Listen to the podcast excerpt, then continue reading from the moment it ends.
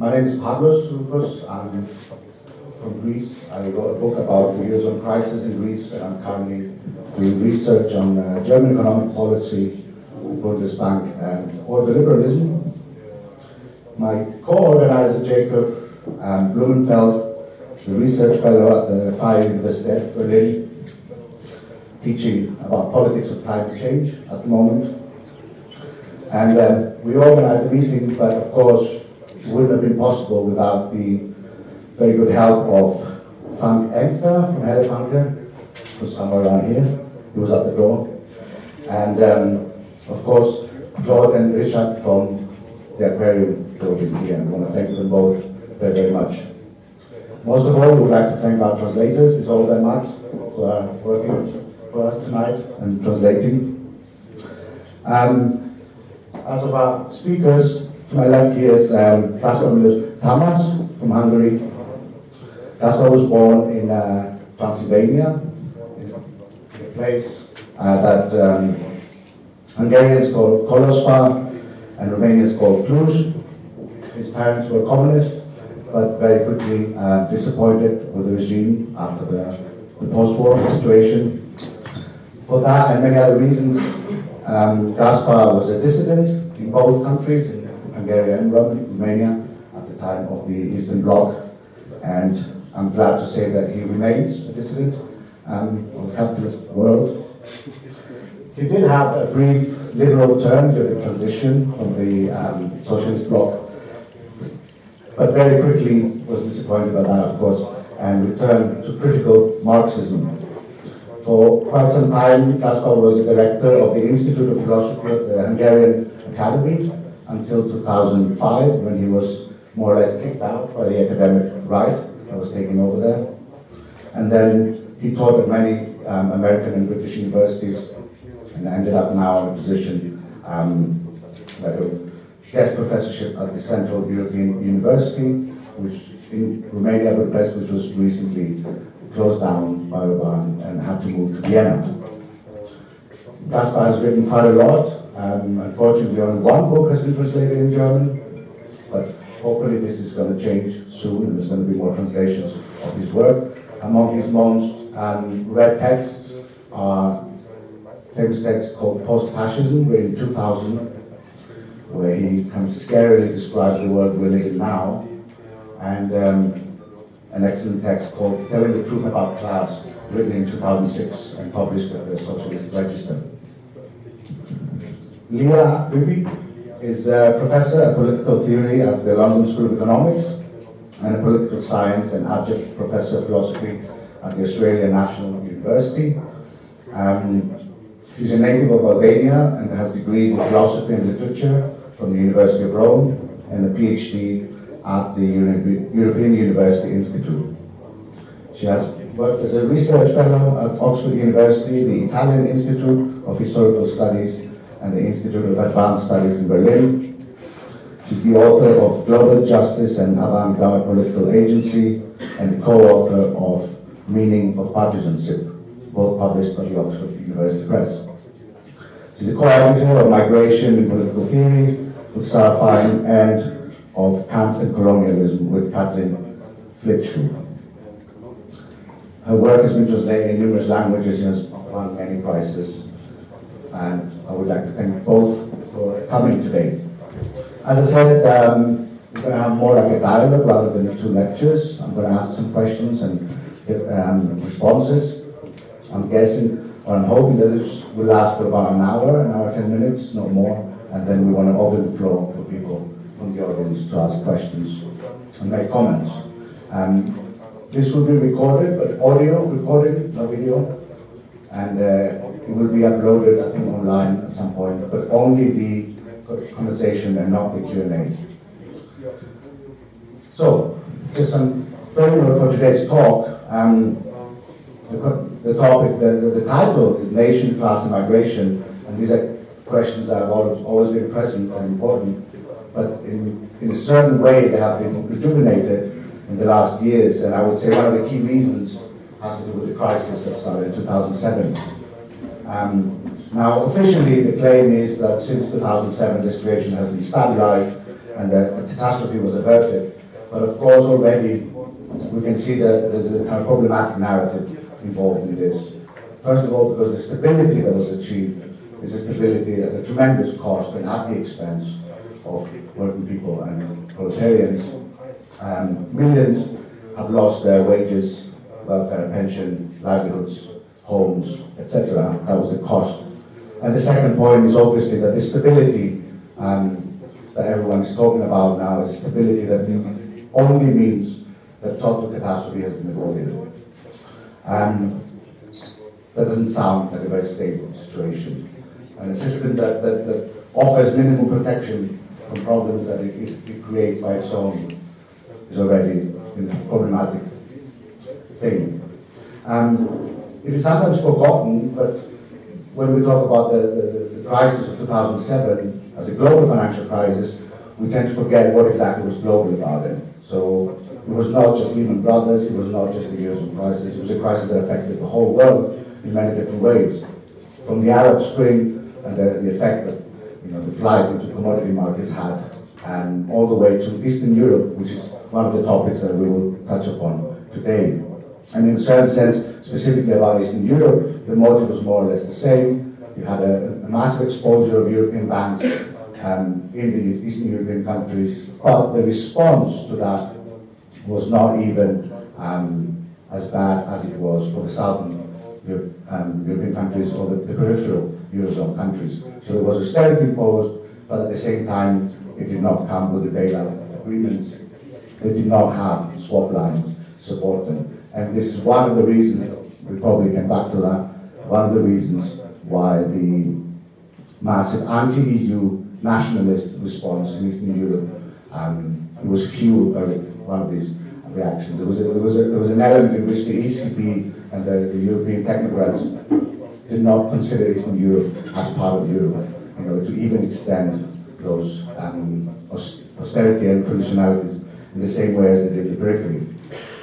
And this brings us a bit to another topic, which is that the anti-EU sentiment that we see developing in the Eastern European countries has a kind of weird parallel in the Western or peripheral European countries, whereas in the East, it has a more direct nationalist, right-wing, xenophobic.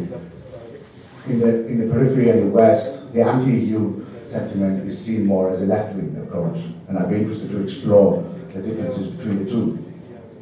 And I'm hoping that we'll get more insight into that from our guests tonight.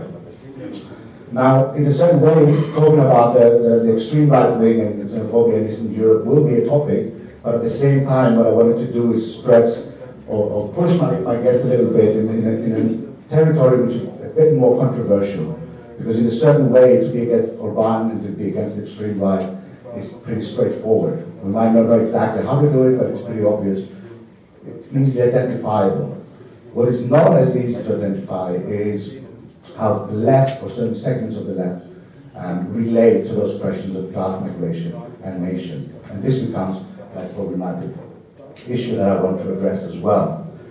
It is not the dominant, but quite a vocal part of the left, the anti-EU left in Europe, has identified the resistance against austerity and globalization with a call to return to the nation state. A peculiar kind of category, in my view, because I never had the impression that we left the nation state.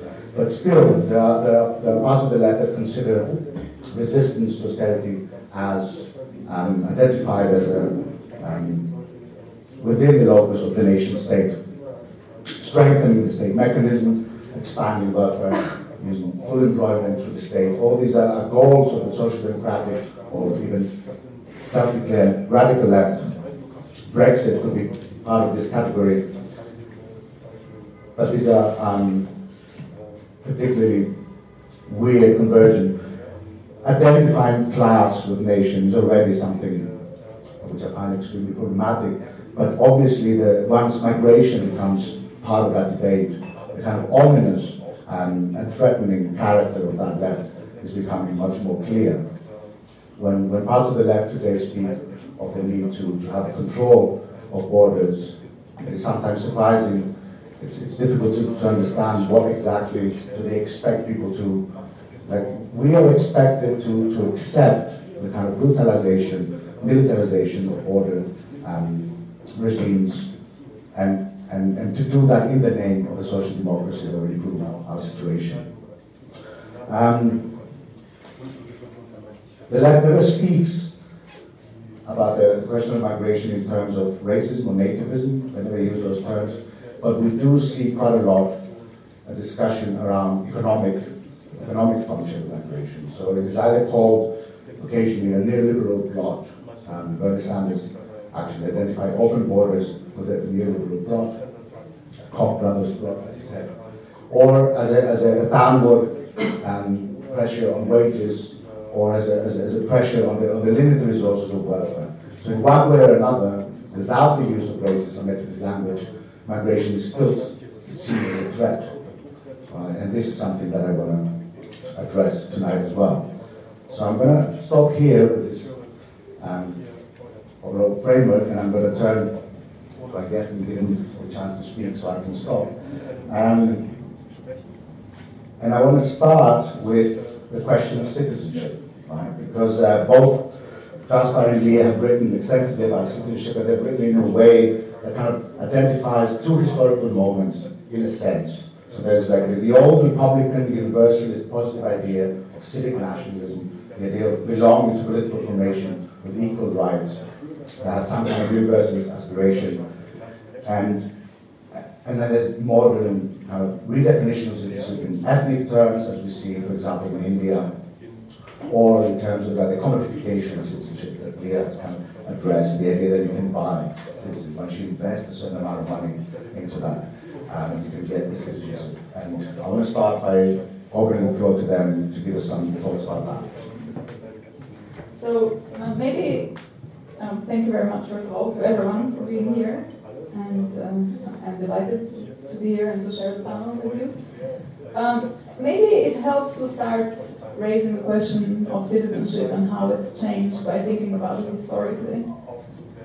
And maybe the best way to think about it historically is to think about the relationship between citizenship and the state. Because I feel the fortune of citizenship is bound up with the fortune of the state. And so to understand the transformation of citizenship, it may be useful to think about how the state has changed. First of all, why it emerged, and second, in what ways it changed in relationship to other institutions that we talk about when we talk about the conflicts that we face today. So it seems to me that, and you mentioned the fact that in my work I talk about the more emancipatory function that citizenship plays, and also potentially regressive function that citizenship plays. And I think both these functions, the emancipatory one and the regressive one, are connected to how we think about the state and how we think about sovereignty. It seems to me that the category of citizenship is bound up with the category of sovereignty. What is the point in which sovereignty and citizenship become important and emancipatory? I think that point is when the state is no longer, when we associate the state not just to sovereignty as such, which is what the state was born to do historically. So when the modern state emerges, it emerges out of the particularism of community structures, of feudal structures, the overcoming of differences of rank and status, and the idea that there is an institution that, as Hobbes and Baudin put it, is distinct from both the governed and the governors. And that is the state, this abstract entity that rules in the name of everyone, that has this distinct abstract nature that cannot be associated with particular rulers and with the particular titles in the name of which those rulers rule. And so that is sovereignty in a way. But what the moment in which citizenship becomes bound up with sovereignty is when we no longer think about the state as this institution that exercises law in an absolute way over a particular territory, so that's kind of the modern origin of the state, when we think that the state doesn't just exercise law, but it has to exercise law in the name of particular people, in the name of the people to whom the laws are applied. And that is the transition, as I see it also in modern political thought, from sovereignty as understood as internal sovereignty and external sovereignty, so from the institution of the state, to this concept of popular sovereignty, which is where the idea is the people that are subjected to the laws are also the authors of the laws. And that is when the state becomes, when we think about the state in connection to the idea of not just sovereignty, but popular sovereignty. And so what is citizenship? Citizenship is the vehicle through which we are the popular sovereign. We are citizens, the citizens are the popular sovereign. The citizens are those who participate in the exercise of popular sovereignty. And I think there is this moment in which citizenship is an emancipatory category because it is a universalizing category. It is what enables us to go beyond the particularities of rank, of distinction, of some people are born noble and some people are born from lower rank, and where, at least in principle, everybody is a citizen means that we don't think about the particularity of the agents that are exercising sovereignty, but we think about their status as authors of the law. So everybody has these rights, everybody has these obligations, there is this universal application of these rights and obligations. And the struggle for citizenship is in a way the struggle for the expansion of those rights and obligations. And it's, I say it's a progressive category because citizenship is the means and the vehicle through which those who are previously excluded by the exercise of sovereignty seek to be included in this mechanism of political authorization. And so when you think about, for example, the battles for the expansion of the franchise, the idea is that with the French Revolution only the property owners get to rule. First, the property owners are excluded because only the noblemen, the aristocrats, and the church rule, but then the property owners get included, and then the rest say, well, why you, why not me? You know, if this is meant to be a universalizing category, if we are all equal before the law, then surely the fact that you have property doesn't matter. So surely it's, I should be an author of the law as well. And then you get the further kind of expansionary move where women begin to say, well, but then, you know, if it's universal, if everybody is supposed to rule and everyone is an author of the law, then we are supposed to be rulers as well. And so then it is a kind of progressive, emancipatory battle. And that is the kind of the emancipatory function that citizenship plays.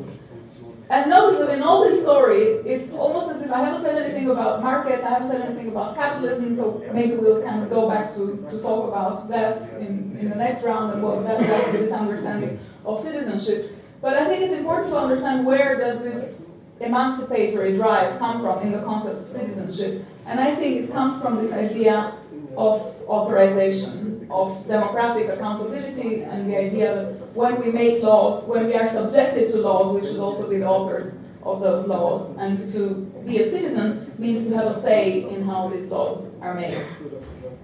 The other really important thing, I think, to say about citizenship is when citizenship begins to be conceptualized in those terms, it's importantly different from ethnicity.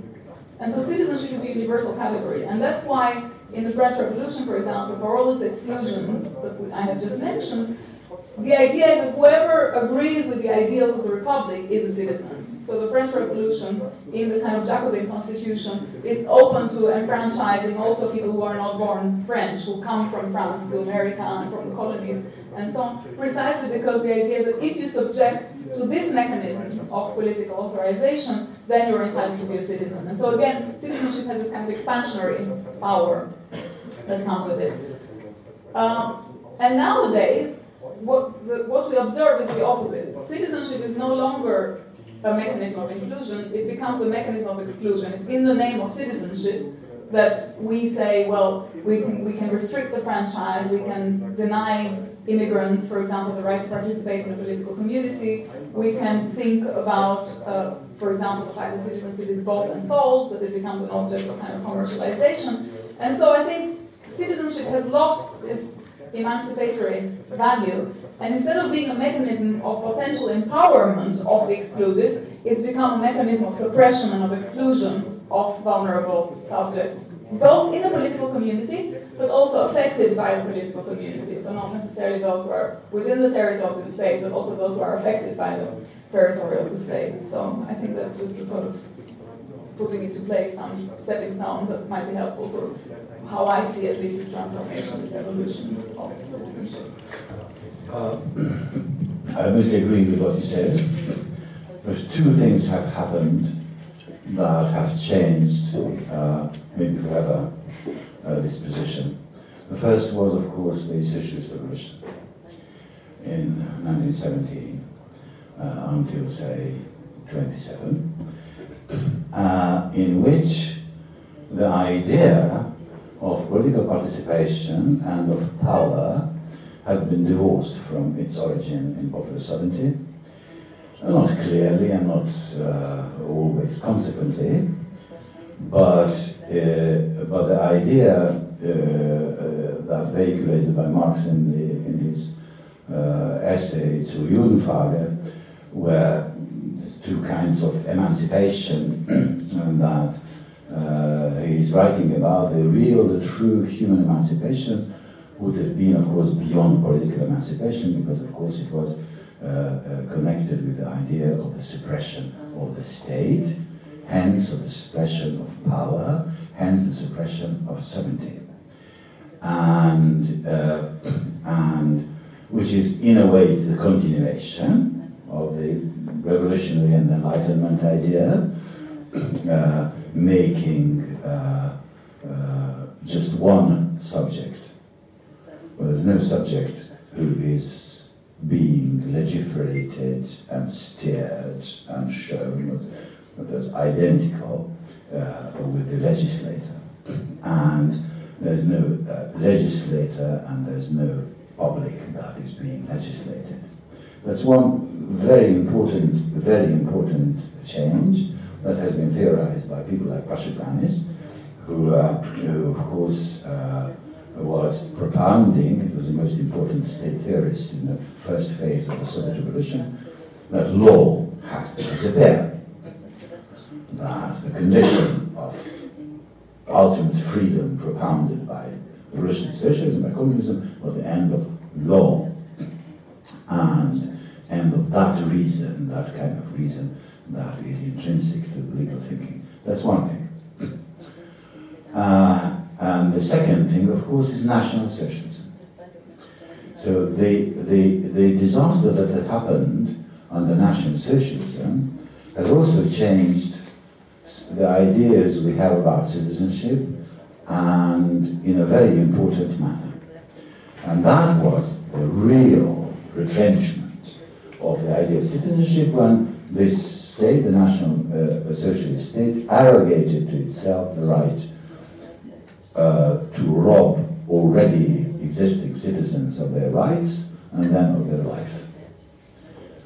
No more radical denial of this kind of emancipatory citizenship can be imagined. But it had happened. But it had happened. Both have happened. And of course, the very controversial relationship between the Russian Socialist Revolution and National Socialism, I won't even touch upon this, no time. But the challenges of the 20th century, the idea of citizenship, have created precedents that has shown in practice that there's nothing intrinsically sacred about citizenship, about popular sovereignty. There's no permanence about it, and the institutional framework, the institutional construction that existed to a certain extent, you know, League of Nations, this and that, international courts, has been simply swept aside by one of the most powerful state formations that ever existed. And so when today, our ideas about universal citizenship, which I agree, and I wrote about it in this Post-Fascism thing exactly 20 years ago, and like always, and people won't listen.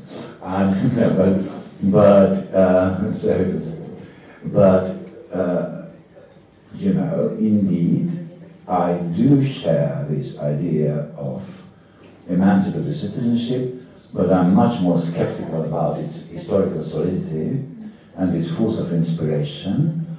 And this is borne out also what we see about the contemporary migrant problem, where we see policies and moods and ideologies and texts texts and discourses that seem to be already unable to do what, of course, people have done already in the 17th century, not to include ethnicity and such unwill, such other things independent of will, to impose upon the title of a citizen a dignified and equal member of a political community.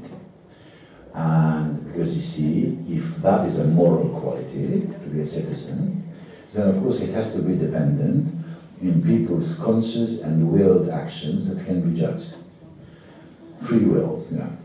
And if indeed people's merits and demerits are decided not on the basis of their free will and of their actions for which they bear responsibility, but for the fact that they were born, you know, foreign or female or whatever, then of course the state is arrogating itself the right to judge upon existence and not will. This is not a moral judgment. This is a judgment, a biopolitical and metaphysical, if you wish, metaphysical judgment about various qualities, various categories of human being that are categorized and qualified by factors independent of their will. And that makes the state, indeed, as indeed has been said by anti-fascist liberals between the two world wars, to be divine. The state will appropriate the role of a divine creator that can create citizens and destroy citizens, and have citizenship distributed like blessing and or withdrawn like curse. And this is still the situation in which we live, because we live in the historical situation still defined by a very simple fact, namely that in Europe fascism has defeated socialism. Is there West European socialism anywhere? There isn't. And that has a reason. And that reason is the victory of the racial idea that later, of course, the Third Reich was vanquished. That hasn't changed the fact that some things have happened, and the idea of creating a revolutionary, utopian, non-power political communities on the European soil wasn't even considered. The October Revolution wasn't repeated. It was, of course, repeated ideologically and in a utopian way in '68, but that was not the revolution that has changed the political order. So we are living with the consequences, and I always would propose to people to take fascism seriously. Not in the sense of cursing and, you know, telling them how bad they are. Okay. But that doesn't lead anywhere. But this divine power of the state that hasn't been made accepted by so many people and linked with, especially with ethnicity and race, but not exclusively that, also other factors of discrimination, usually biopolitical in one way or another. That is the fundamental situation in which we live. It's not an exception. It is not an anomaly. It is the result of a very profound and very frightening historical process. Okay, thank you. So maybe just very quickly to if that is impossible to wrap up, is there something from the universalist aspirations that could be saved? And if yes, how? And if not, right, if the moment is already gone, is there something else that we can aspire to that could have equally universalist elements? So is there something worth saving, and how would we do that? But if there isn't, what are we faced with? Maybe quickly comment on that. Yeah, I mean, I personally think that the whole universalism has to be saved. But the problem is precisely the loss of universalism, and that if you lose universalism, then you lose the categories and the framework with reference to which you can think about equality, reciprocity, which within you can think about what do human beings share with each other, what makes them human. As I agree with the kind of diagnosis that Gáspár gave, but if I were to kind of think about the intellectual roots of this, you know, where does this fascism takeover and stripping of citizenship of its universal categories come from? And if I were to focus on not on the politics, but on the philosophy, on the kind of intellectual origins of it. For me, the roots of that, the philosophical and intellectual roots of that tradition are in a way of thinking about the state that associates the state to executive decisionism. And so that thinks about executive power as the primary mode in which sovereignty operates, without thinking about rights, without thinking about law, without thinking about norms, without thinking about what makes these norms justified. And it's this kind of way of thinking which, you know, you find in people like Carl Schmitt, for example, where the state is the executive, and executive power shapes everything else and subjects everything else. And when you ask about what are the roots of the executive, in that way of thinking, which is this kind of romantic anti-enlightenment tradition, the roots are mythical. You don't know, you know, you don't have a story about the foundation of the state. You only have myth. And the story that you say, the justification of the state, is all within the justification of the sovereign in being the sovereign, in the act of being there, as it were. And so, this is why I started by saying that for me the problem is the loss of universalism, because that is an anti-enlightenment tradition. It's a kind of romantic tradition, way of thinking about rights, about obligations, about law, that I think has inspired both romantic thought and all the way, you know, from the romantics, from Schelling to Nietzsche to Carl Schmitt and so on. And these are, I think, the intellectual sources on which fascism rises and flourishes. And I'm not saying that, you know, the intellectual history is responsible for the politics. But what I'm saying is that if we try to understand and think about should we rescue universalism, the first thing that we need to say is that, well, we don't really have universalism, because all we have is these very particularistic declinations of these concepts of citizenship and nationalism and all of them associated to a particular historical configuration, which is a particular state in which the sovereign exercises his power.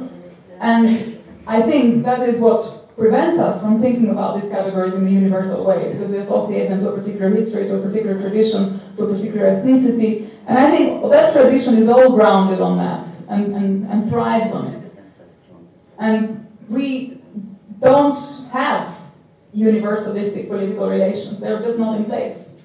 That's utopia. That's the kind of thing that, you know, Gáspár was saying. That's what, when that is really in place, you don't actually need law anymore. We can talk about it later. I mean, that's what it means to have real democracy, to have real universalization, and to have political relations that are fully reciprocal, fully equal. In a way, it's a condition that is beyond politics. So, yeah. Right. When I was preparing for this discussion, I read two authors. One was Kant, quoting from him, but the other was Joseph de Maistre. And as you said, Joseph de Maistre says that whoever is asking about the origins of power or any basis of legitimacy doesn't know what he's talking about, because that is divine, and you don't put questions to God, and you pray to him, but you don't ask questions to God. But of course, I will quote, if I may, I'll just present my little utopia for this. And I'll quote from Kant, who is it's one of his origins. He would say that the idea for the universal history from a cosmopolitan, can you imagine, from a cosmopolitan point of view. And he would say in the seventh proposition of his work the following: the problem of establishing a perfect civil constitution is subordinate to the problem of a law-governed external relationship with other states, and cannot be solved unless the latter is also solved. What is the use of working for a law-governed civil constitution among individual men i.e. of planning a commonwealth. The same unsociability which forced men to do so gives rise in turn to a situation whereby each commonwealth, in external relations, states in relation to other states, is in a position of unrestricted freedom. The state can do what it wants. Each must accordingly expect from any other precisely the same evils which formerly oppressed individual men and forced them into a low-governed civil state.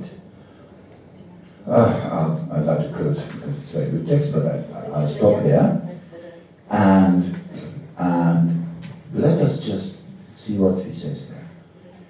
Namely, that free relationships between individuals that are always at risk because of oppressive behavior of various forces, basically other people, if that is not topped with intellectual creation, universalistic, if you wish, intellectual creation that will introduce an order in which selfishness and destructivity can be stopped on an international level, because otherwise states will behave like selfish individuals among themselves, indeed as they do. There is no sense to it. No free commonwealth can exist in isolation. And then, just one second, from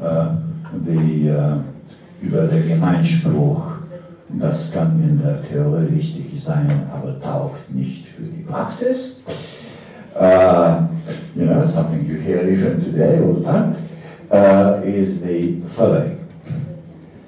Nowhere does human nature appear less admirable than in the relationship which exists between peoples.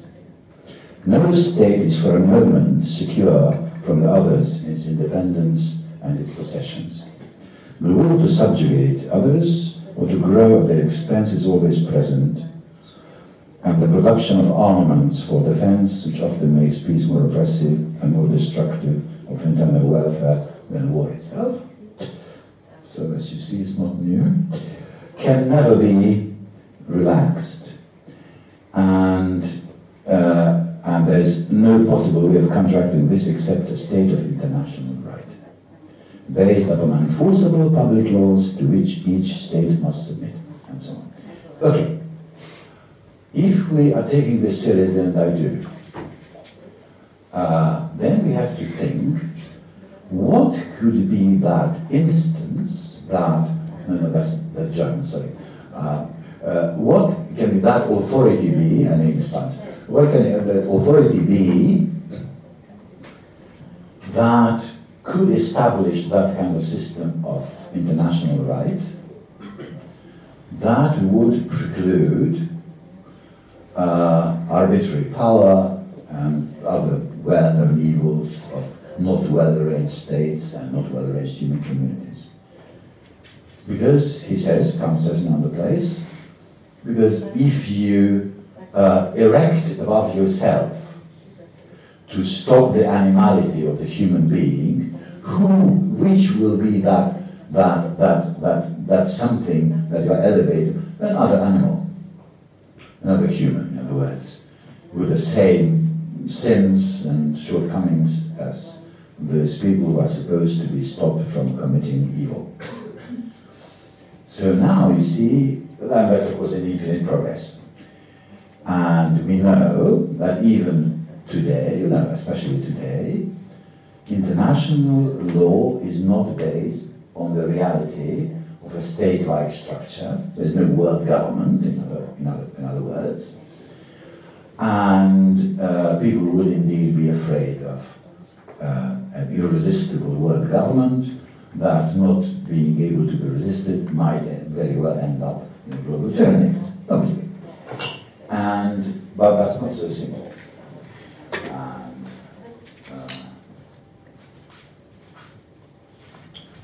Then I'll be silent for a while. And in the Perpetual Peace, the third definitive article, cosmopolitan right shall be limited to conditions of universal hospitality. That's very important for the migrant problem. This short text I will read to you. We are not concerned with philanthropy, but with right. In this context, hospitality means the right of a stranger not to be treated with hostility when he arrives on someone else's territory. He can indeed be turned away, if this can be done without causing his death, but he must not be treated with hostility so long as he behaves in a peaceable manner. The stranger cannot claim the right of a guest to be entertained, for this would require a special friendly agreement. He may only claim a right of his sort, for all men are entitled to present themselves in the society of others by virtue of their right to communal possession of the earth as its service. Since the earth is a globe, they cannot disperse over an infinite area, but must necessarily tolerate one another's company. And no one originally has any greater right than anyone else to occupy any particular portion of the earth. Now, that of course raises the problem that if there are inalienable rights pertaining of all people, why cannot be they enforced?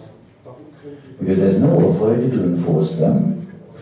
Hence, we operate, that's an old problem, we operate the difference between human rights and civic rights, and what pertains to us as humans, being free and dignified and with right expecting to be well treated, that is in practice dependent on our belonging to a civic community, in other words, to be citizens of a limited community. Well, now my utopia would be the following. In order to, and it's a utopia, so treat it like that. In order to stop exclusion from the civic condition, that obviously will have to entail a radicalization of this divorce by transforming it into a divorce of citizenship and the state. Citizenship in an ideal universal community will have to be a universal condition. Such a universal condition cannot coexist with any limiting power in which interests of limiting citizenship to some group can be allowed. So therefore, universalism and cosmopolitanism, the right of everybody to be citizen, well, that's what it means in the time of the Stoics. The cosmopolites, the citizen of the world, has always meant a dignity, a political dignity of every human being, independent of other conditions he or she might be find him or herself in. And, okay, so this is what I'm proposing, to grant citizenship to everybody, independent of their belonging to a given community or not. How can such a situation, just do us now, just how can such a, and then as I promised I'll shut up for a while, how can such a condition be realized? How will this be different from what we used in other times? Communism. And is it different? Well, certainly it is one feature that communism, if it's to be taken ever seriously, as a political and philosophical project, should contain. No communism, and by extension, no left, is possible in an anti-universalist, anti-cosmopolitan way, for the very simple reason, well, all sorts of practical and pragmatic reasons exist why for a leftist movement this is advantageous and they can hope for improvements here and there. I'm not talking about that. But basically, you know, socialism, communism, that's limited like that, doesn't only economics equality. Because then socialist economics could have, remained democratic liberals, or Jacobins, or something like that. But they are not. And the condition, of course, is the suppression of exploitation and suppression of a commodity system. So therefore, I think that these things are connected. That the main models and the main features of oppression must be suppressed at the same time. And this is why the greatest revolutionary movements have always, in one way or another, French Revolution too, as exactly the way you mentioned, but always internationalist. Not because this is a nice peculiarity of leftish people, that, you know, we are so sweet and so nice that we don't hate other people, at least not much. But I'm not talking about such things. It's not a cultural thing, it is a theoretical thing, and these things belong together and are mutually independent. No real socialist idea can survive any sort of political philosophical scrutiny if it's not meeting the criteria that you find in the best known old boring Kantian practice. Okay, very interested to continue this, but I am actually going to change a bit the topic and ask you both to talk a little bit about the situation in Eastern Europe in terms of things that we hear, we read about conditions in Hungary, Poland, kind of expansion of right-wing extremism in many different forms. But I want to make sure that I want to frame the question in a way that does away with the tendency that exists in many parts of northwestern Europe to see Eastern Europe as a kind of other. You know, this kind of idea that these people are always a bit backward, they're always a bit, you know. There's even ways that today the liberal left even justifies the kind of expansion of like nationalist ideas by having this kind of framework that it was never good enough or anything more. So that's one side of it, but at the same time, of course, there is something extremely frightening and threatening happening there, and I would like to hear your word about how do we explain that, how do we approach it, and is there any possible way out that you see? Well, Gáspár has probably a lot more to say than I do on this topic, so maybe I can get to it, maybe by way of connecting to some of the things that Gáspár was saying at the end, and so sort of weaving them together and give you my take. So I guess one of the reasons, and one of the things that we haven't talked about enough, is one of the reasons for which Kant's project of cosmopolitanism was criticized by his successors like Fichte, was the fact that it was in some ways a kind of liberal republican project that didn't really consider the distinctiveness of capitalism and the relationship between capitalism and the state, and so how global market relations affect the exercise of sovereignty by states. So one of the things that, you know, Kant came up with this idea of cosmopolitan right, and as we were mentioning, this idea that, you know, we have a state of nature within the state, and that we need international law, international right in order to create a universal rightful condition. And one of the things that I think one of the earliest critics of this project, which was Fichte, came up with and said, and which I think is really powerful, really relevant, and connects to a lot of Marxist thinking or current contemporary sort of anti-capitalist thinking, was, well, how are you going to do that if you don't regulate the market? You have global markets, and if you don't have a global mechanism for regulating markets, then all these ideas of international right and so on, they're just going to be pie in the sky, because in the end, states will have the capacity to, by being sovereign, to wage war. In order to wage war, they'll need credit. In order to need credit, they have debt. They'll get into all these kind of debt debates. And if you don't resolve the relationship between the state and the market, or the relationship between, as the Enlightenment, this kind of late Enlightenment, or the German idealist scholars put it, between civil society and the state, all these projects of kind of cosmopolitan right will remain idle. And I think that critique is really powerful, and that critique really applies still to the kind of liberal constellations that we face. So what is it that happens, I think, when you have on the one hand global markets that put pressure on the ability of states to deliver for all their members and to maintain their promise of universalism and inclusion and equality and to treat all their citizens alike. On the one hand that, and on the other hand the fact that the states can't do that. Then, as a result of capitalist pressures, the states fail their citizens, so they can't deliver for them. And yet the legitimating narrative remains one that is rooted, as Kant said, to the kind of national realm. And so the legitimating narrative remains ethno-national, basically. And so in order to make up for the failures of capitalism and the failures of sort of liberalism in the state, what you do, you resort to this legitimizing narrative that is all ethno-national, and which then becomes in turn a kind of generator of justifications of exclusion.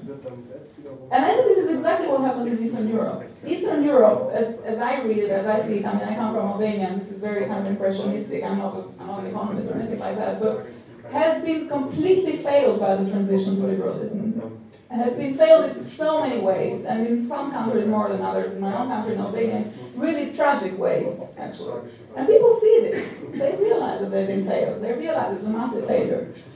And the question is, what are the horizons of meaning that they have, and what kind of horizons of possibility do they see? Where do they get their narratives for moving forward or for challenging the status quo and so on? Well, they've tried socialism, or at least they think they've tried socialism, so they don't think that's a goer because they've just done it and it didn't work so well either. And they look at the ethno-national story. And so then that becomes, this ethno-national narrative becomes the vehicle through which everything is accepted or endorsed or rejected on the basis of these criteria. So citizenship then becomes the reference point, conceptual, through which you can then talk about the failures of your political community. And so then exclusion becomes the exclusion of migrants or the exclusion of people who are different, or becomes a kind of mobilizing thing that makes up for all these failures that go on at all these other levels. So I think, I mean, this is very kind of meta-meta, but I think, and maybe has also, now, I come from Britain now, I live in Britain, so, you know, with Brexit you see a similar narrative going on with the Brexit story. There's this kind of mobilization of the ethno-national community and narrative to make up for the failures of liberalism, basically. And no wonder, no chance that all this has come after the financial crisis, because of the contradictions have become much more deepened and so on. And as I say, this is coming together of capitalism on the one hand and ethno-national citizenship on the other, which come to the rescue of each other. So ethno-national citizenship makes up for the failures of global capitalism in all of these contexts. Very briefly, I would prefer to call it ethnicism because to emphasize the difference, this difference from nationalism.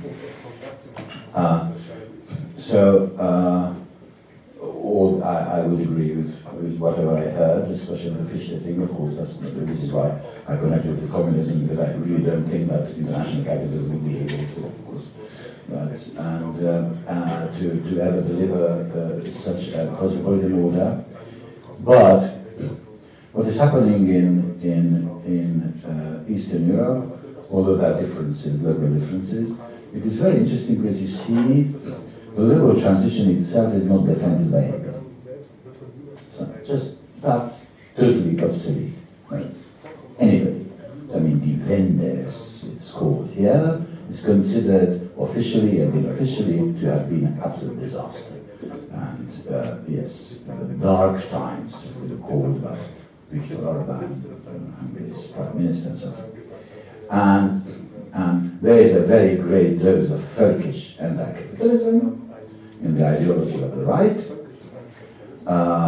They try to present any sort of human rights liberalism being, by definition, pro-capitalist and pro-market and pro-this. It sometimes is, it sometimes isn't. Nevertheless, the demons are very well painted into the corner. It is, you know, market capitalism, human rights, rights for foreigners, rights for women, rights for gays, you know, all the aliens and the excluded and so on and so forth that are poisoning our ethnic essence, etc. And it is extremely, extremely powerful because with the obsolescence of anyway very moderate hopes that East Europeans have had about the new dispensation, people are not even looking for promises. They're looking for defense. They're looking for protection. They're looking for being protected by incomprehensible, scary things that are somehow alien to their perceived way of life. And they are. And they are. This perception is not totally foolish. Of course, the unpredictability of the capitalist world order makes life risky and unpredictable. And this kind of fear that is being generalized in this biological way, with all its absurdities, is not just idiocy at all. It is a well-founded anxiety. And of course, you know, pro-fascist or semi-fascist demagogues are playing with this anxiety, but they must have something real to play with, and this is real enough. And of course, they are already. If you look for a moment, again, take seriously, which I said, you take fascism seriously. What are they saying?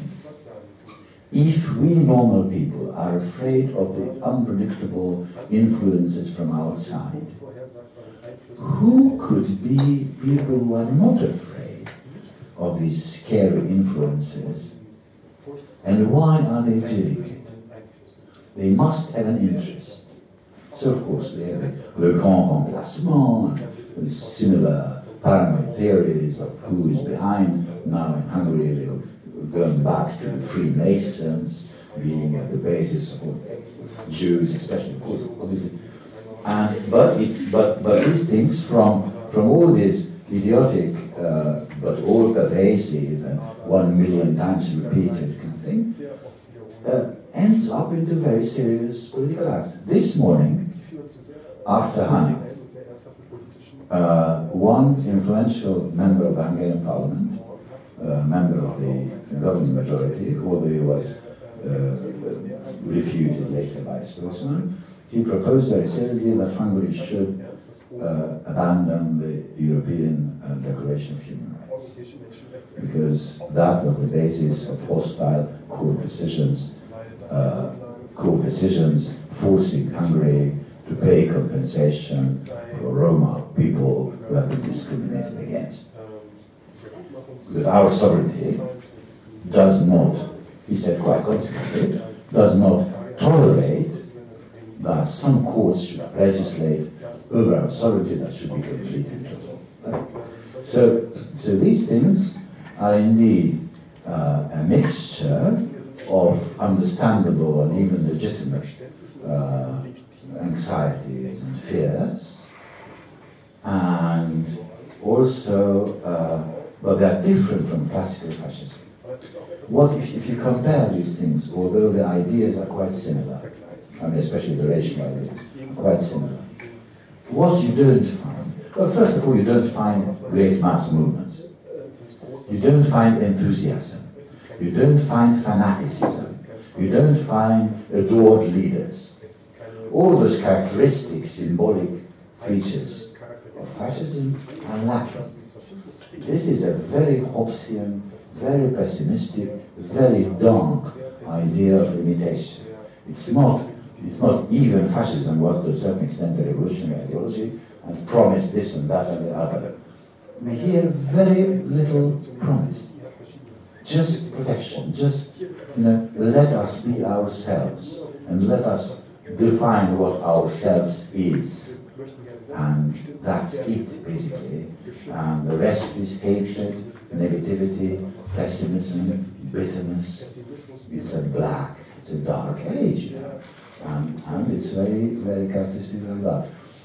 And of course, there are sometimes other elements that play a role, and people are getting fed up. Europe is this, and there's a disappointment already, you know, quite visible.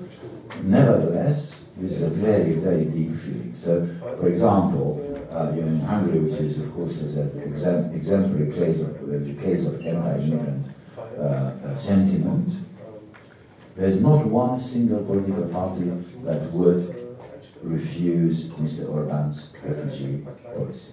Not one. Nobody. Nobody. Not the socialists, not the liberals, nobody. And 83% are in favor in the polls. So, you know, so that means that the feelings are very deep and are not linked with one political project. Are linked with very deep feelings about what life is about in a Hobbesian state of nature, as indeed life today is being conceived by my unfortunate compatriots. And I have sympathy rather than any other sentiment. I find it very sad, but I can see it as a very, very, very solid reality. Can I just take it from there? Because I think what you said is very interesting about the differences between kind of the new fascism and the old fascism. And I think I agree with you that in some ways, you know, there is no charismatic leader, there is no movement, there is a sort of almost kind of dystopian fascism. Right. There is no sort of idealism in this movement. But then on the other hand, I was also, and so I was struck by that, and I think prima facie, I agree with that. But then on the other hand, I'm thinking, fascism was always reactionary and conservative in this defensive way, right? I mean, it's a kind of anti-progressive way of thinking. It's against progress, it's against the Enlightenment, it's against universalism, it's against this idea that there are universal rights and that there are claims that apply to everyone regardless of which folk they belong to or which ethnicity or which race. So in a way, I think phenomenologically it looks different, but I think intellectually the underlying current seems very similar to me. It's very this kind of conservative thinking, exactly. So I mean, it's kind of going back exactly to what you said to De Maistre, to this idea that authority justifies itself, that order justifies itself with reference to myth or to nationhood or to ethnicity, to something that we have in common but that we can't quite articulate. And that is, as I say, against the Enlightenment. What I find really, I mean, so for me, the challenge in a way for the left is to, one of the reasons why this is presented and why this resonates is that it's, of course, it associates this universalism and this Enlightenment thinking to liberalism. Because, you know, liberalism is, and precisely the kind of the human rights, the court, human rights court, and so on, European Union, these are all meant to be cosmopolitan liberal institutions, and the narrative against them is so powerful because I think it taps onto something real, to some real failures of these liberal institutions. And I think the challenge for the left is to, in a way, detach universalism from liberalism, to say that liberal capitalism just is not universal, cannot deliver on these promises of equality and freedom and so on. But if you really want freedom, if you really want equality, if you want the true philosophical spirit of liberalism, you should drop both liberalism and capitalism and think about post-liberalism as something that kind of recovers and brings forward this progressive project of the Enlightenment. And I think that's what the left is just not doing now. So this goes back to the thing that Pablos, you started with, which is that there is no discourse of taking on, trying to resist the right and to resist this kind of neo-fascist adaptations, but also to resist liberalism, to say, look, we may do with you guys on some strategic, pragmatic questions, we may even defend the European Court of Human Rights, but this is not our world.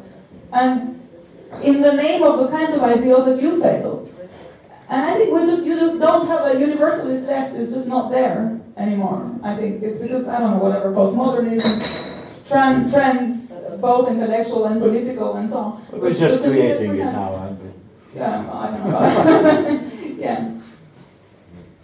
Well, yes, I very much agree with that, but it was kind of related to my next question in a kind of, if a short answer is possible, like what would that exactly look like? Like what are the kind of like structures or movements or tendencies that have to develop in order for something like that to take place? And not only in Eastern Europe, because what you both describe is a situation that is relevant all around the world. It's not just an issue in Eastern Europe.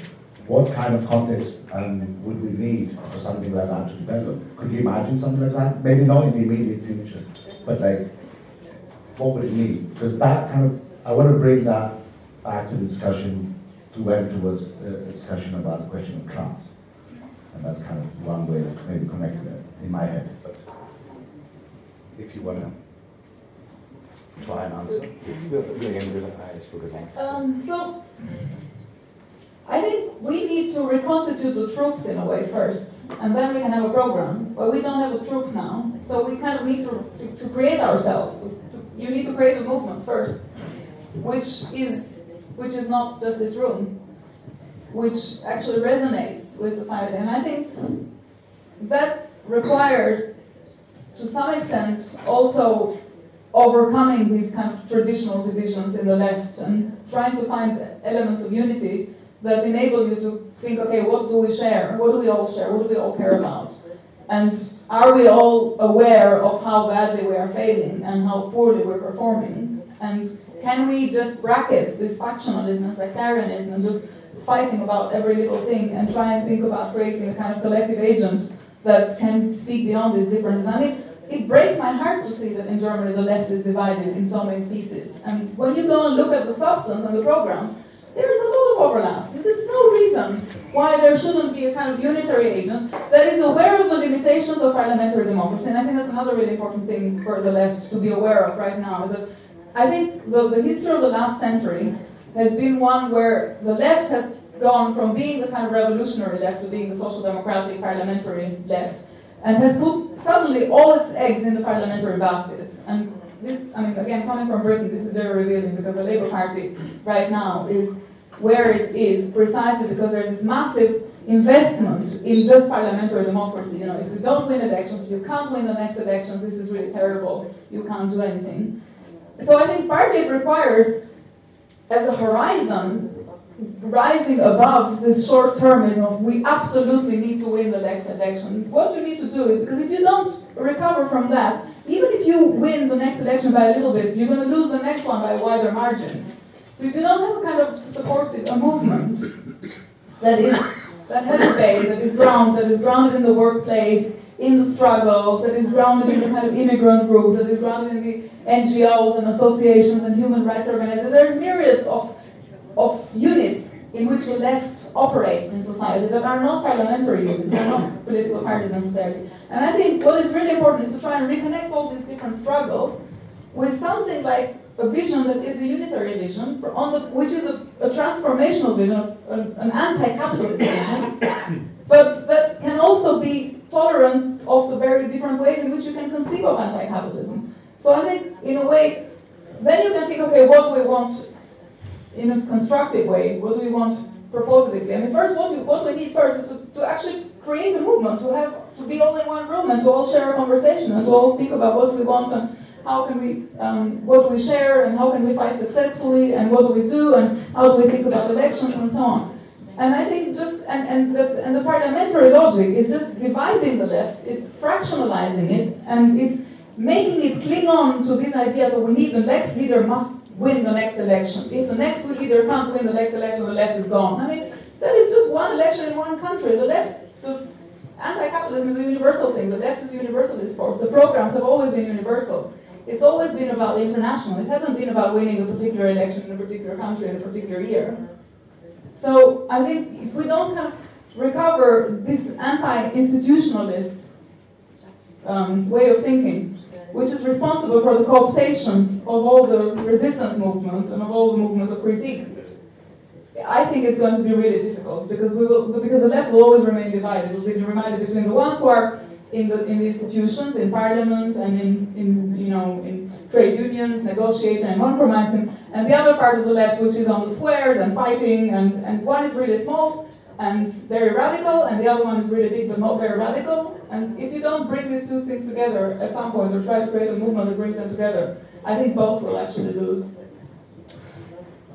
I'll try to, as I have already committed the original sin of utopianism, I'll try to give you a very realist, which means pessimistic, honest answer to this question.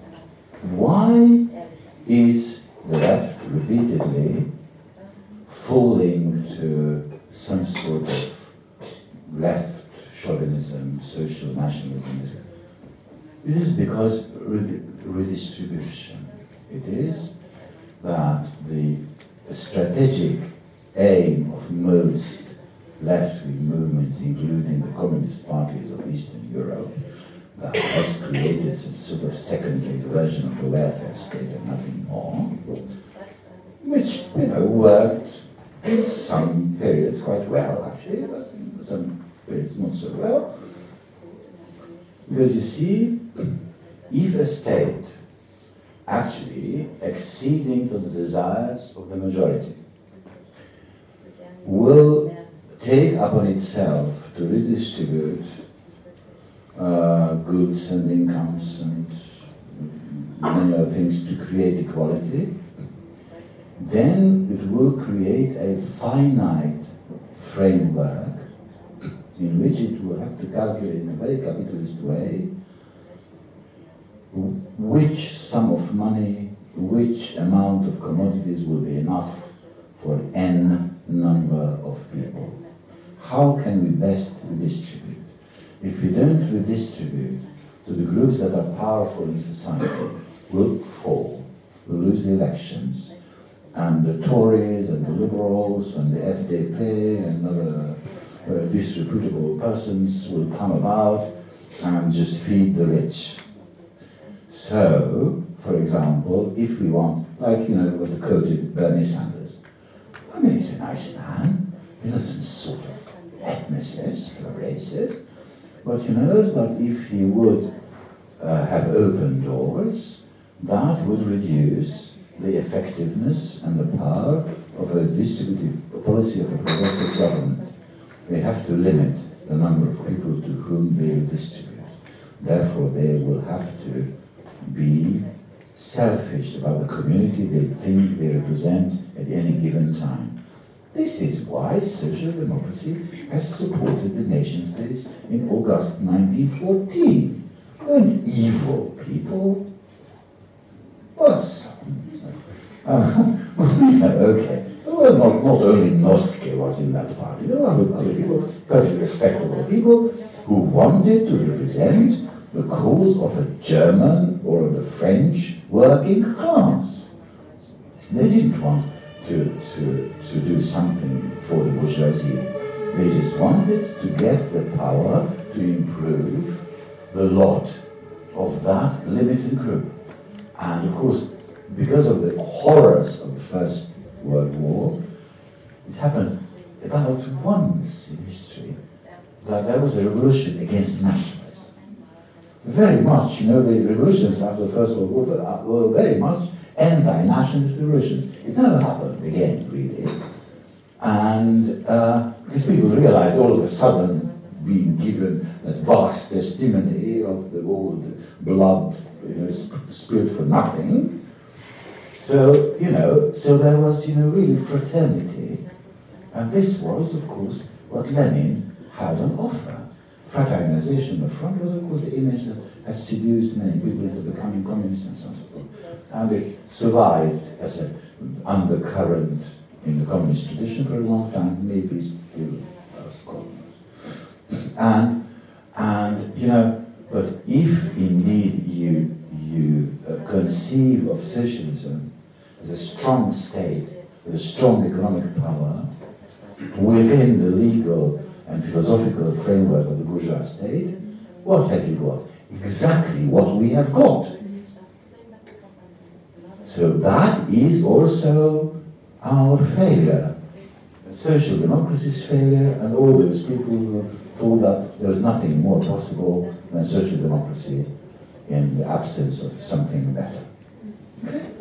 So, but you know, there have been some partial advances, of course, who deny it, but they were always paid with the price of exclusion.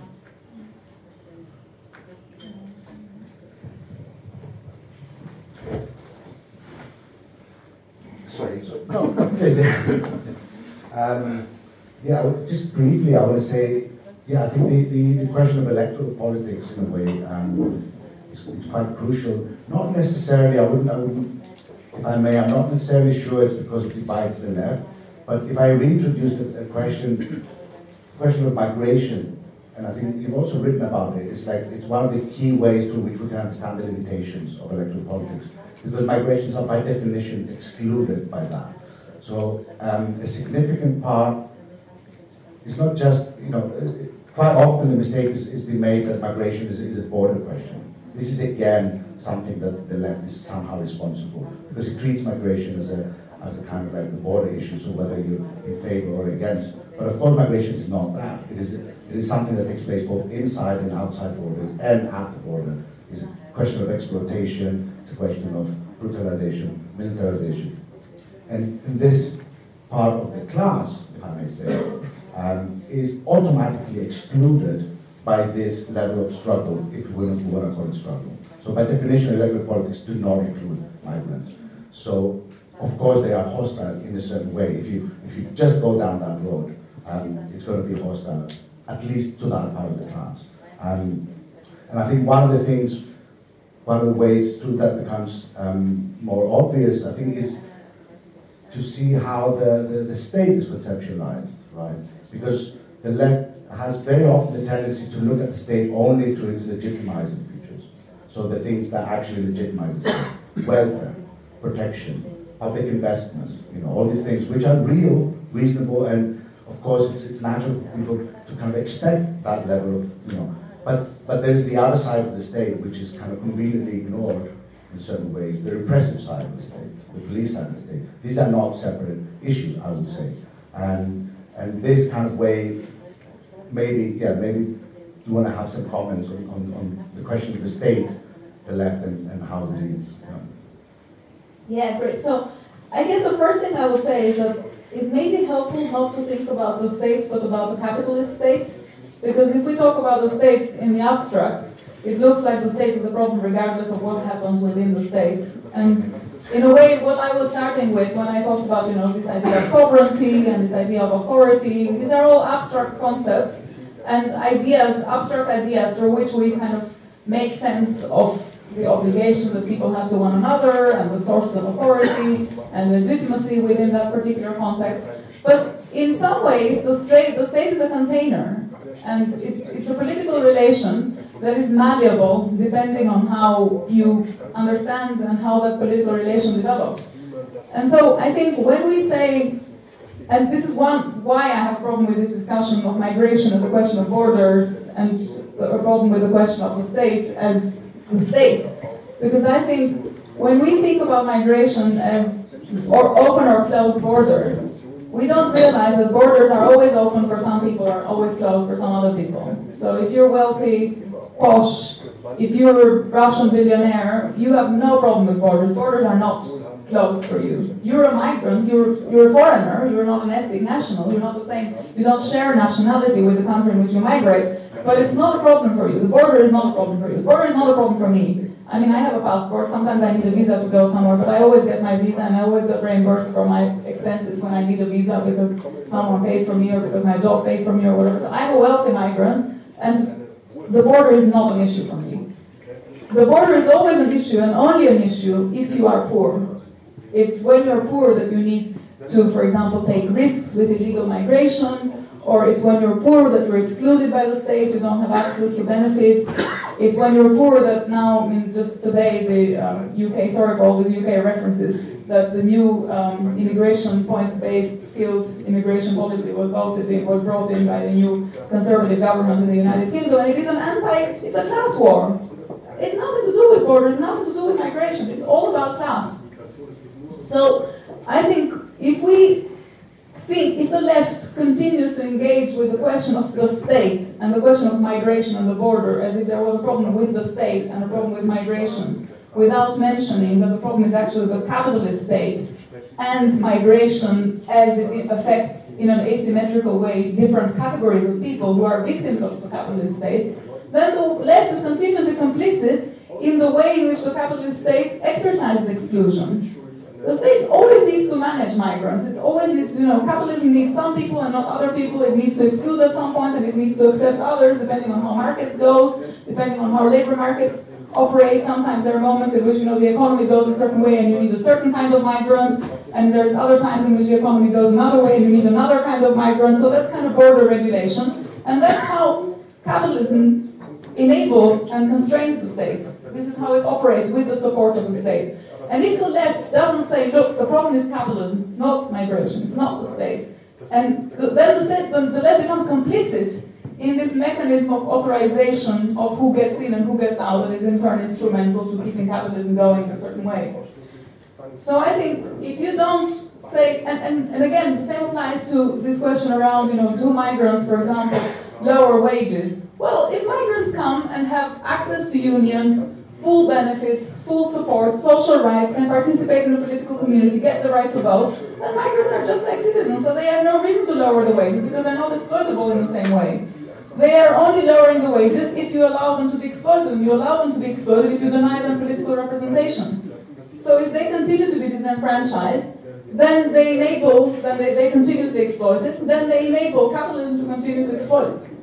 So this is why I think the way the whole question of migration is conceptualized from a left perspective, in connection to the state and in connection to citizenship and so on, need to just be turned around and to be subverted and to be challenged in its kind of essence, rather than just in terms of do we want more borders or less borders, or do we want quotas or do we not want quotas, do we want more skilled migrants or less skilled migrants, because these are all, once you get into that level of the debate, then you bought into capitalism. And once you buy into capitalism, then you're paralyzed. I agree. Can't say a word. I forgot to mention, we are kind of within our time, so I don't know if you want to make some last remarks, or should we just like open up to the, should we just open up? Is that okay? Yeah. So. Question, microphones? Yeah. There's maybe I'll take away microphones? Come on. Yeah. No. Someone have a hand up here?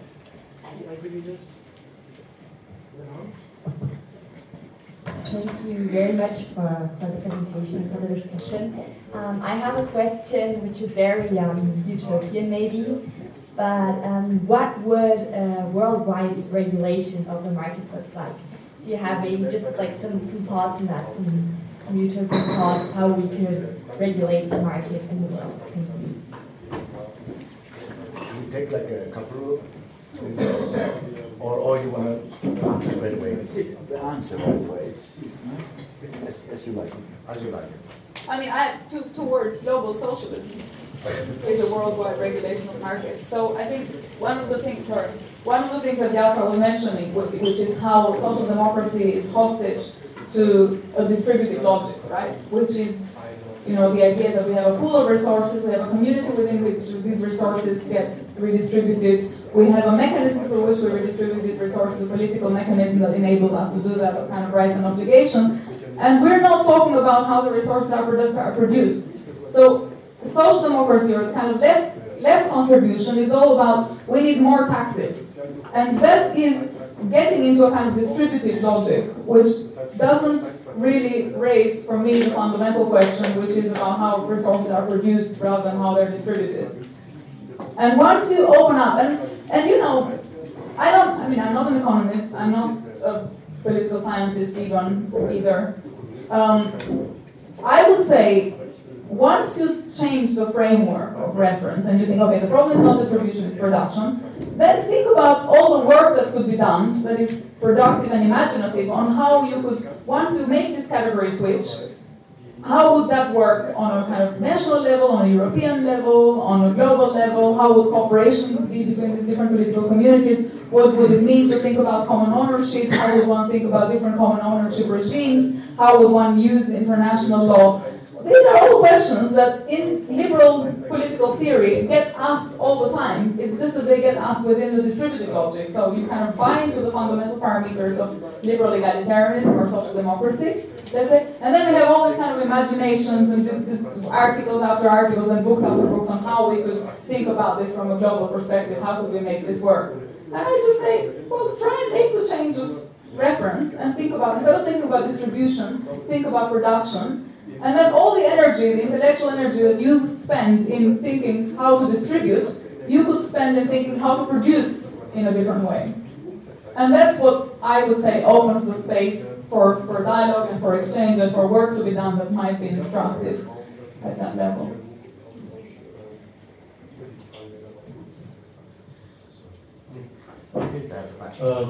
For me, you said that citizenship or struggle for equal citizenship is basically something universalist and emancipatory and so on, but at the same time, or inclusive, but at the same time I see that this citizenship is in its very root, very it's based on exclusion, but what all groups who wanted to emancipate during the 19th and 20th century argued in this way,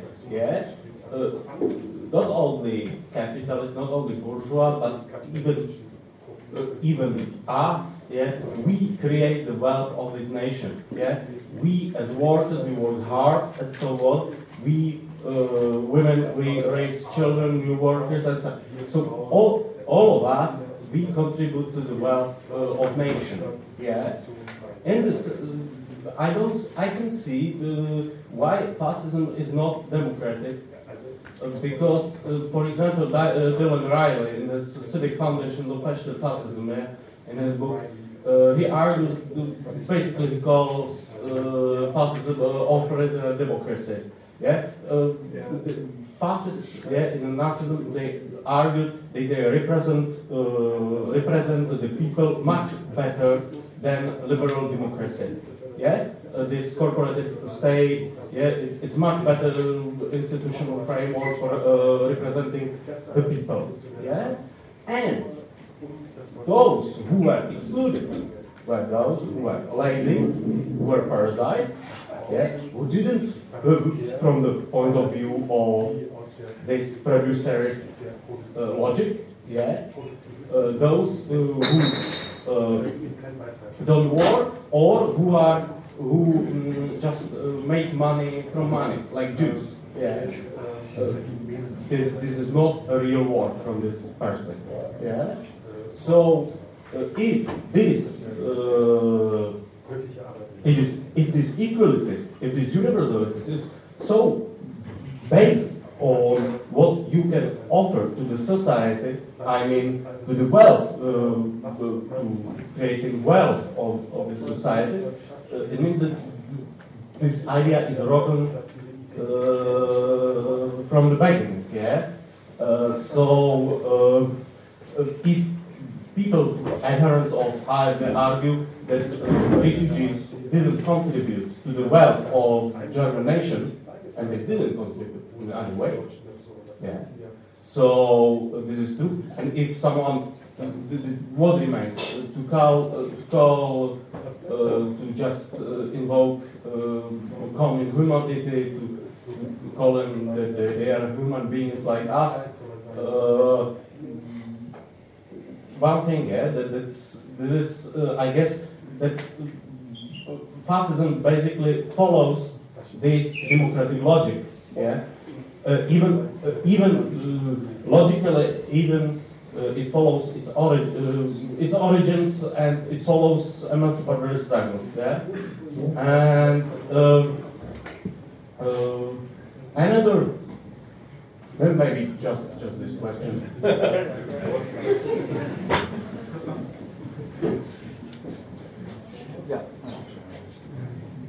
Just a very partial answer to you, Pavel. you see there's been a very strange switch within the history of the socialist movement. You know, how came, actually quite an interesting question, how came that labor in capitalist society, considered by Marx, others too, but especially by Marx, to be the absolute non-law? No, wage labor is the root cause of alienation and so on and so forth.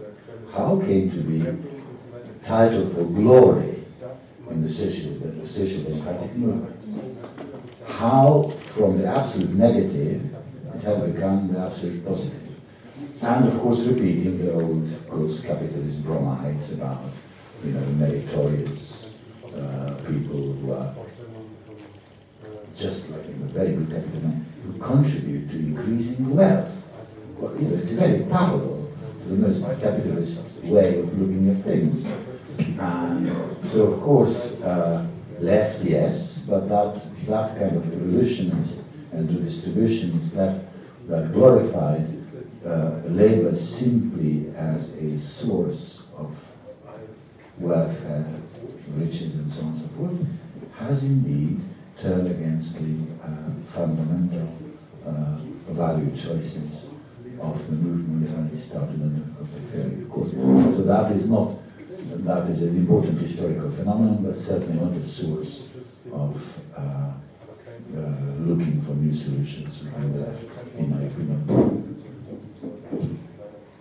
I mean, also one thing I would say that maybe is worth revisiting in this kind of Marxist tradition of thinking about, you know, the potential pitfalls of this logic of thinking about contribution is, I guess, to distinguish between wealth and value, and to think that producing wealth is different from producing value. And once you think about how value is produced, and you think about the processes, the social processes and the social structures through which value is produced, then the attention is removed from the individual contributors. It's removed from the particular individuals that are unemployed or even lazy or even are not either included or excluded in the labor market, housewives. The attention is no longer on the individuals, it's on the social characters that populate this drama of how value is produced and circulated.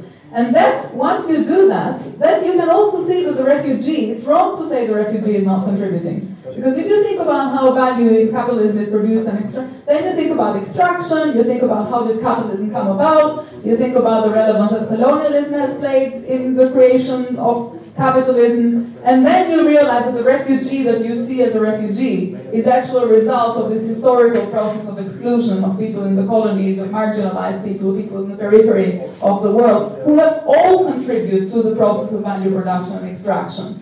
So I think if you remove, you go away from this kind of individualistic way of thinking, and again, I mean, I don't know if that's the kind of the failure of social democracy or the failure of a particular way of thinking or the kind of the success of a particular hegemonic way of thinking, which is that we always think about individuals and what they contribute in terms of their value as individual value, rather than the social processes that bring to the emergence of this state of affairs. And once you think about the social processes, then I think you can account for the unemployed, you can account for the lazy, you can account for the refugees, you can account for the housewife, and for a whole bunch of other things.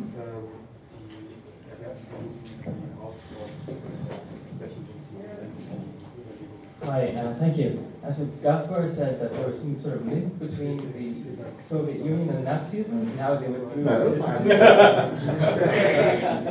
Oh yes, my girl. No, just wondering if you could say a little bit more about that issue.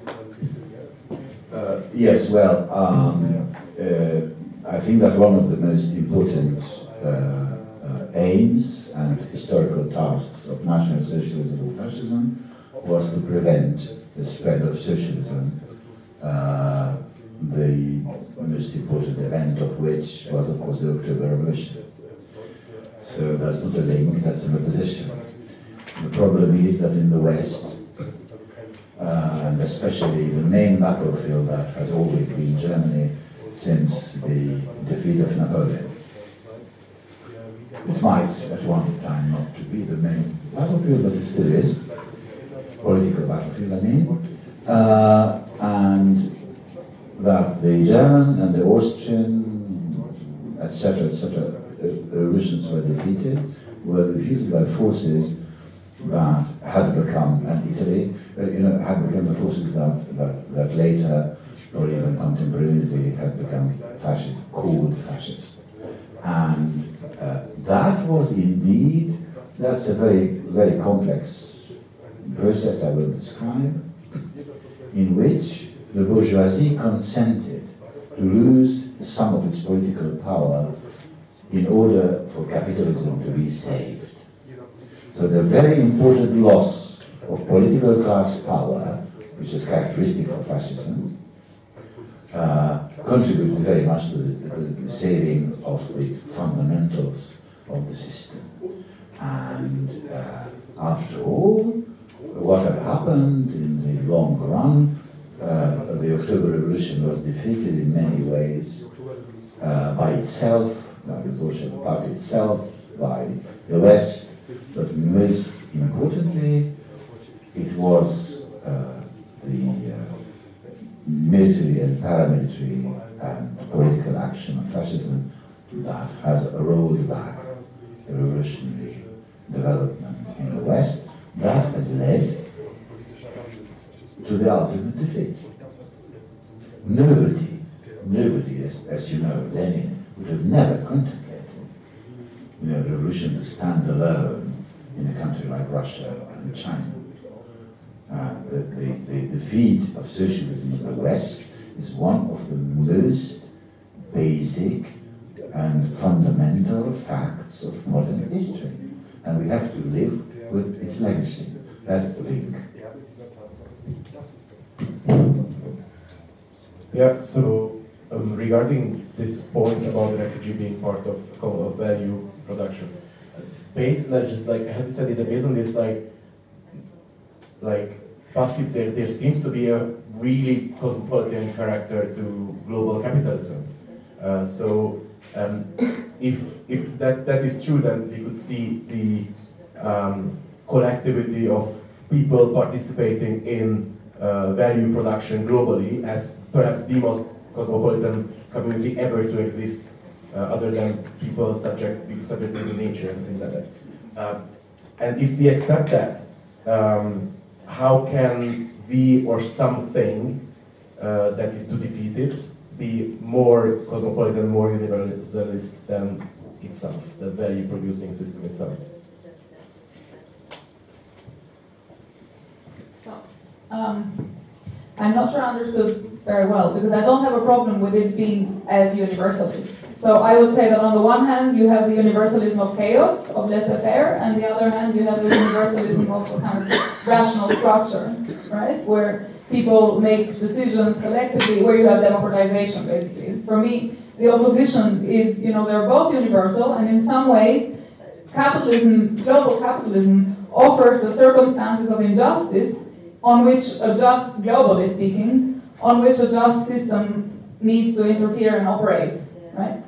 And so I don't see the, for me it's an advantage. If we get to the stage in which we recognize that there is something like a global structure of injustice, that there are shared features of oppression in this global structure of injustice, and that we can name the system of oppression with that name, we can call it capitalism, and we can call the subjects that it oppresses and those that it benefits with the categories that are appropriate to it, then we can also name the alternative to it. And the alternative to it is also global, which is why I think one of the, again, why I'm so resistant to left nationalism, is that I think every socialist solution that takes a national form is bound to fail, and has failed historically. It's even failed when it's taken a continental form, when it's been a bunch of states federated together and trying to do this thing. Even there, the pressure of the market has been so great that people have succumbed to this. And not just in terms of real competition and poverty, but also just in terms of ideas. I mean, I grew up in Albania, and the one thing I remember about socialism in Albania is everybody wanted jeans. You will probably, I don't know if you remember this, but there was... Yes, I do remember that, but we had jeans. We didn't have jeans in Albania, so you were more advanced. But this is a mental, this level is actually not necessarily about, it's obviously also about concrete struggles and concrete poverty and so on, but the power of the idea that we are oppressed because we don't have genes That is how it's so powerful at the global level. But while that alternative is still there, the idea that, you know, these guys are having jeans and are having chewing gum and all those things that we don't have, is so powerful, but everything else, your whole project of emancipation is paralyzed by this inability to access these great things that the market creates, right? And I think, I mean, that's a very simple and kind of banal example in a way, but I think historically and politically it is the case that all the experiments in socialism that have taken a national form and that have taken a kind of bounded, isolated form have all failed for one reason or the other, which is that, and often to do with the competition with this other system that just, you know, capitalism is great at circulating goods, making nice things and making them shiny and making them great at marketizing and having. We used to watch adverts in Albania when I was little. You know, the great moment of the day where everybody got really excited was when Yugoslav television was on, and somehow sometimes they had adverts, and we didn't have adverts, so we were all like, oh, adverts. So everybody sat there for like, you know, 10 minutes while the adverts going on. Everybody was kind of watching the adverts. So, you know, that kind of stuff you will not have in social. You don't have that. So I think, yeah, while that competition of ideas is still going on, and while there is kind of global struggle for markets and that takes this kind of capitalist form, I think socialism is condemned in a way. So it can only have promise when you have a horizon of cooperation and of moving beyond what you have, which is an international one. If you're saying we're going to make it work within our nation because we're so great, because we're patriotic, because, you know, there's all this revisionist and imperialists out there, but we're going to make it work, it's not going to work. So I think it only works when there is a vision of emancipation that is an international vision that hopes to expand to the whole world. I'd like to add something. And granting that, I mean, 99% I agree with you. But when you said, well, maybe it was just the way in which you expressed that, but when you said that capitalism was a cosmopolitan order, that needs some qualification. Because the cosmopolitan order, if you take it seriously in the historic or the Kantian way, that means a substantial equality between the citizens of the world. And capitalism is not granting that. Capitalism is separating the citizens of the world, not uniting them, and not granting them an equal dignity. And so therefore, this is a fractured and fragmented universality that could be, you know, melded together only by completely different systems. So maybe, yeah, one more question or two, and then we go get drunk. Yeah. In terms of redistribution, would you see the universal basic income as a practical one when you talk about redistribution and how the left, like, sees this as problematic within its own borders? Would the universal basic income be form solution? Well, first of all, the universal basic income, as it is being now realized within various states, it's a form of redistribution. It is, of course, it's atypical and new and so on and so forth, but basically it tries to redistribute in a way that is basically easier to operate, and second, it won't awaken envy. And because everyone is getting it. But if, again, if you are establishing a universal basic income for a fundamentally unequal society, that can very easily end up in its own parody. And this is why our enemies have such an easy time with the basic income, because there's an intuitive obstacle in the way of making it accepted, because of course it contains an element of injustice. Of course it's ridiculous, because of course it's not the basic income that is unjust, but the society is unjust in which it is applied. But then it's easy to blame it for the element that takes over from the rest of the societal logic for it. So this is why I don't think that strategically is an unfailing idea, but I have a soft spot for it for a very simple reason. but I would like finally to see some experimentation. Because things as they are cannot continue to be as they are, and even if the experimentations are sometimes mistaken, they will have a very important moral advantage. And I'm for it, even if I'm skeptical about its results. Okay. Thank you for the... Yeah, it's on. Can you hear me? Yeah. Okay, thank you for the discussion. I would like to quickly go back to the last point from before the Q&A that you made there. You seem to distinguish between the capitalist state and the state in general. And you were saying that we should focus more on the capitalist state than on forms per se, or the state per se. I was wondering, in a utopian, cosmopolitan vision, what role does the state or the borders and sovereignty play? Are we talking about abolishing them? Or when you distinguish between the state in general and the capitalist state, it seems to me that it still seems to play a role in this utopia as well. But what would that role look like? Yeah, that's a really good question. It's a really difficult question as well, actually.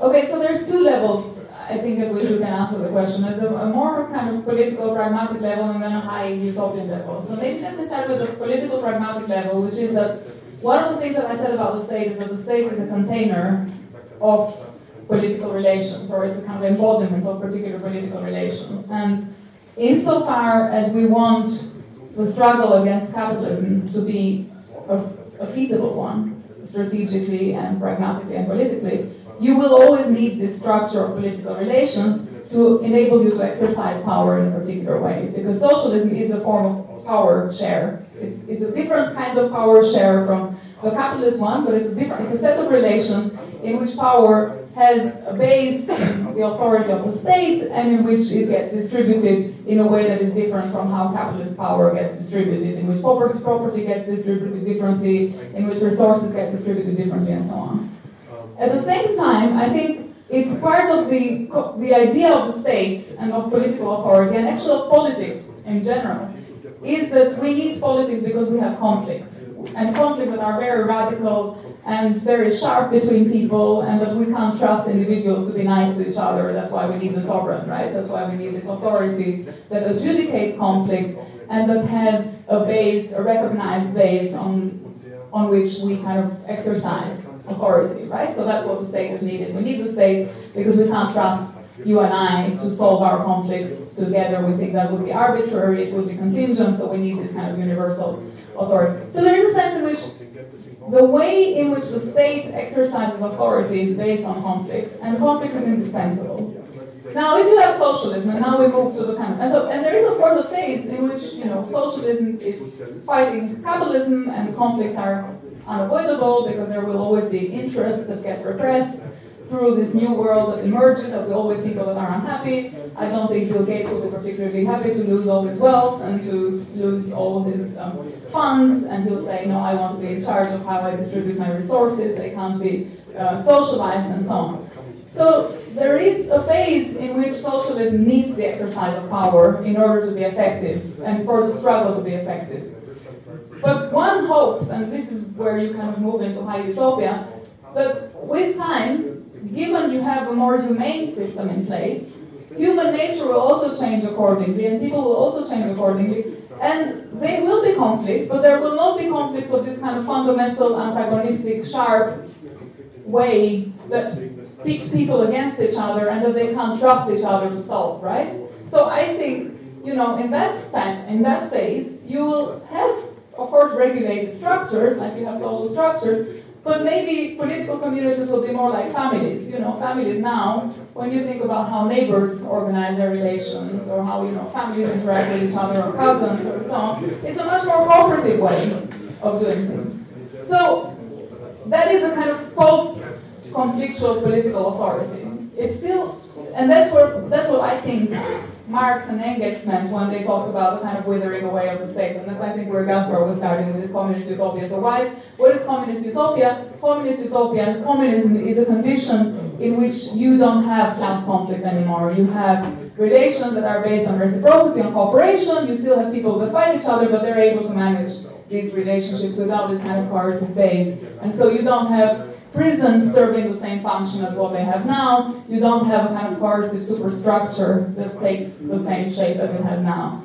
So that's the kind of utopia, and that's the reality, the kind of pragmatic reality of the system. I don't think you need to worry too much about utopia, because there's so much to do, you know, there's so much to say against capitalism and to work out what a decent, humane system would look like that is just this kind of transitional phase that we don't need to have worked out all, and this is like, again, why I also think that Marx was saying about utopian socialism, that this is like, you know, recipes for the bookshops of the future, but we don't need to worry about this kind of high-end ideal condition where we figure out everything in advance, because there is so much to do in this kind of concrete reality that I think it's enough to think about the distinctiveness of the state from capitalism and to try and think about how could you give the state a kind of emancipatory purpose that serves a function of fighting capitalism and enabling this kind of more humane condition to emerge. But what the final stage and what that looks like and what, you know, what the exact shape of that more humane condition looks like, I don't think you need to worry about that now. I don't think I agree with you. First of all, because I think that the state in its most intensive and important feature is the capitalist state. It has been created by capitalist modernity. And it's very, very difficult to imagine any other kind of state because that has been the state, as it were. That's one thing. And so its separation may be theoretically premature, because the state has a very important function to play in the operations of capitalism. And secondly, well, it's not something that you don't know or don't agree with, that's just important to make clear. But where I do disagree, where you did actually do what Marx didn't advise you to do, and went into the details of the future, I really don't think that the model of family is anything to the service model. Maybe it's not very important, but the general thrust of the argumentation is something that's very attractive to me, but I just wanted to say that, you know, family too is a creation of capitalist modernity in the form in which, of course, family always existed, I know that. But the shapeless authoritarianism of most family relationships, that is, of course, dissolving under the general dissatisfaction with this form of social relations, is very telling.